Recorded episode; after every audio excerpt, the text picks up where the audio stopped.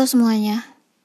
Di tengah pandemi virus corona ini, aku Ikari sebagai podcaster dari teman buku berdoa semoga pandemi corona ini atau pandemi COVID-19 ini semoga cepat berakhir dan terutama bagi Indonesia mudah-mudahan penyebaran COVID-19 di negara ini bisa terkendali. Dan mari kita dukung pemerintah untuk tetap berada di rumah atau self karantin demi memutus rantai penyebaran COVID-19 ini. Dan kalau gitu, selamat mendengarkan di episode teman buku hari ini.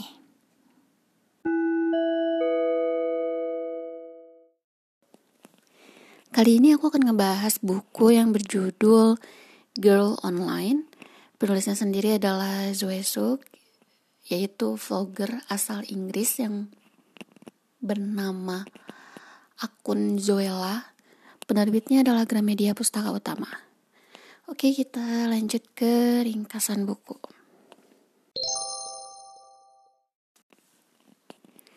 Penny Potter, seorang remaja asal Inggris yang rajin menulis di blog miliknya, menceritakan tentang pengalamannya sehari-hari tentang sekolah, teman-temannya, dan sahabatnya.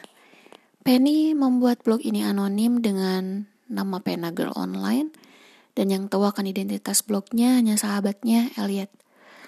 Suatu ketika ibu dan ayahnya memulai perjalanan bisnis ke New York. Penny dan Elliot pun ikut bersama mereka. Namun ada hal yang terjadi selama berada di New York. Penny bertemu dengan seorang pemuda tampan bernama Noah dan mereka mempunyai kecocokan satu sama lain. Penny merasa bahagia bersama Noah. Namun ada hal yang terjadi setelahnya. Identitas blog anonim milik Penny mulai terungkap. Persahabatannya dengan Elliot pun terancam dan Noah ternyata memiliki rahasia. Hmm, Mari kita lanjut ke review buku. Dari sekilas ringkasan cerita di atas menunjukkan kalau ini buku fiksi bertema remaja atau yang adult. Kisah remaja memang kompleks. Bumbu-bumbu asmara seakan menambah kompleksitas kisahnya. Cerita yang ditulis juga cukup real dengan serangkaian masalah remaja seperti persahabatan yang tulus, perselisihan dengan teman, hal-hal memalukan yang tidak sengaja dilakukan di sekolah, dan kisah cinta pada pandangan pertama. Bahasanya juga tidak rumit. Ya, pas sekali lah untuk buku bertema yang adult. Dan yang menarik di buku ini adalah dasar ceritanya itu sendiri. Yaitu seorang blogger anonim dia menulis blog hanya untuk pengalihan dari masalah-masalah remaja yang dihadapi.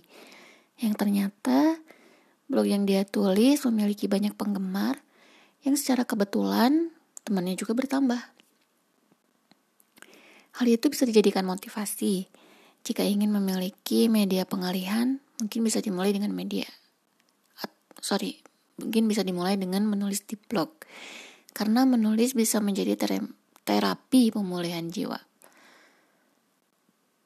Ya, banyak sekali artikel yang menuliskan tentang menulis sebagai terapi kejiwaan seperti yang Penny Porter lakukan.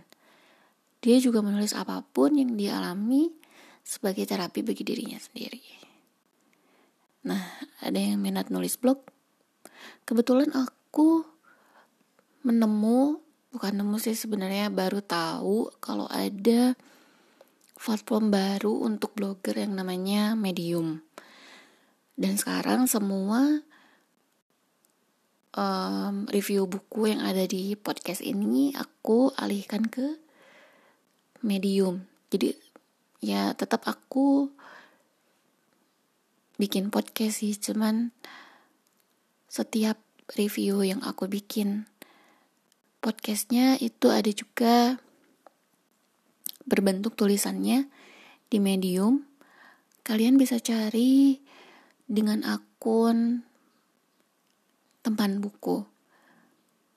website lengkapnya sih medium.com slash at teman buku. Oke aku tunggu ya di sana.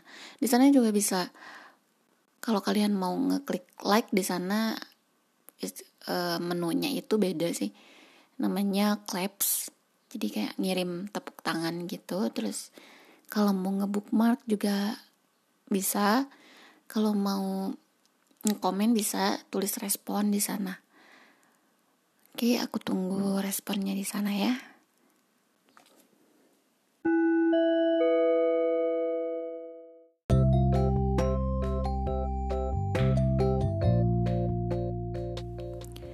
Sekian review buku kali ini.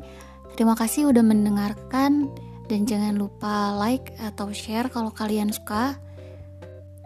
Dan semangat bagi yang masih self karantin dan memang harus.